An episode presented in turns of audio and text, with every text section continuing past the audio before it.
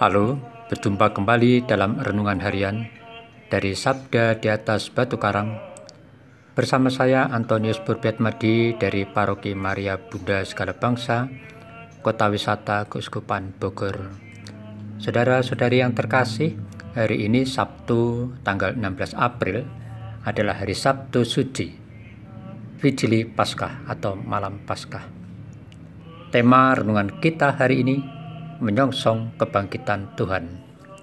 Yang terinspirasi dari bacaan-bacaan kitab suci hari ini, bacaan pertama diambil dari kitab Kejadian pasal 1 ayat 1 sampai dengan pasal 2 ayat 2. Bacaan kedua dari kitab Kejadian pasal 22 ayat 1 sampai dengan 18.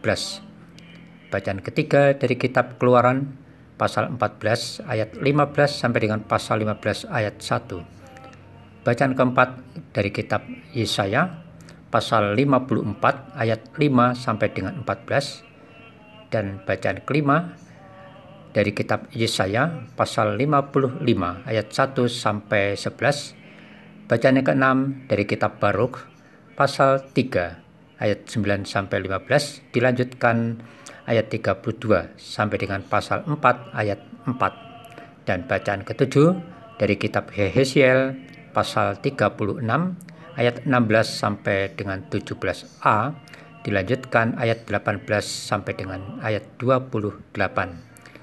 Sedangkan bacaan epistola dari surat Rasul Paulus kepada jemaat di Roma pasal 6 ayat 3 sampai 11 dan bacaan Injil suci dari Injil Lukas pasal 24 ayat 1 sampai dengan 12.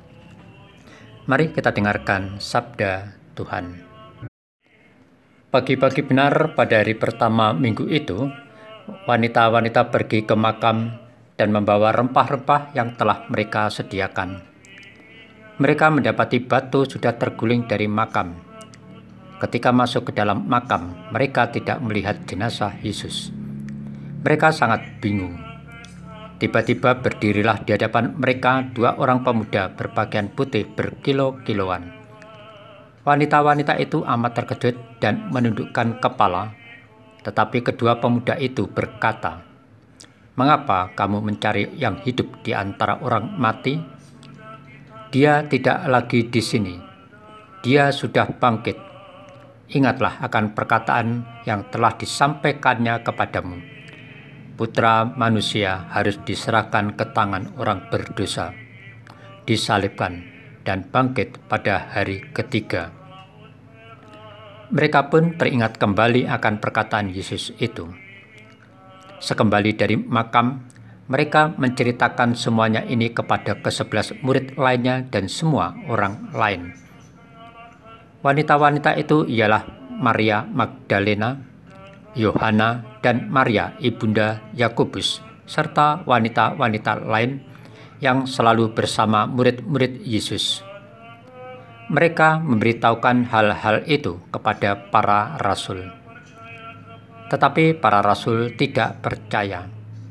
Mereka menganggap cerita itu omong kosong. Namun Petrus berdiri dan berlari ke makam. Ia menjenguk ke dalam makam tetapi yang dilihat hanya kain kafan. Ia pun kembali keheran-heranan memikirkan apa yang terjadi. Demikianlah sabda Tuhan. Terpujilah Kristus.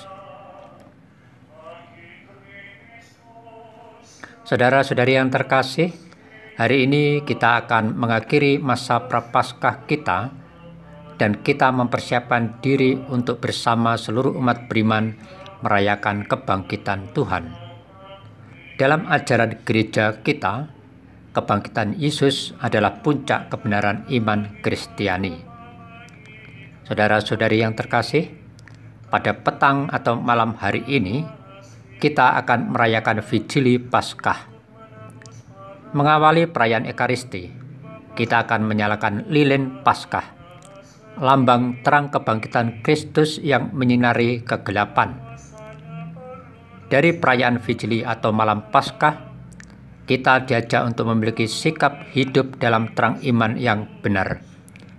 bahwa Yesus yang telah bangkit dengan mulia itu adalah sumber harapan kita untuk hidup yang lebih baik.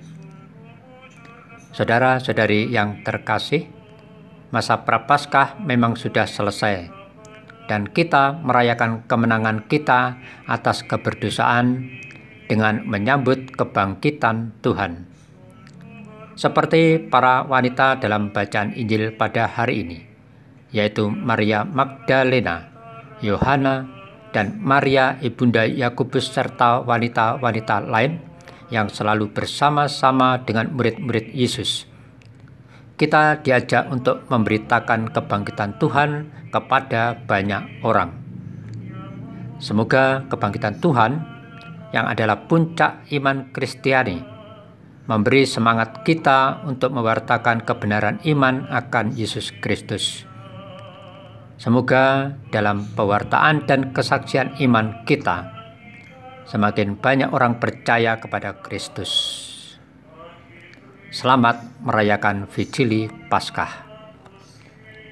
Ya Yesus, kebangkitanmu adalah dasar imanku. Amin.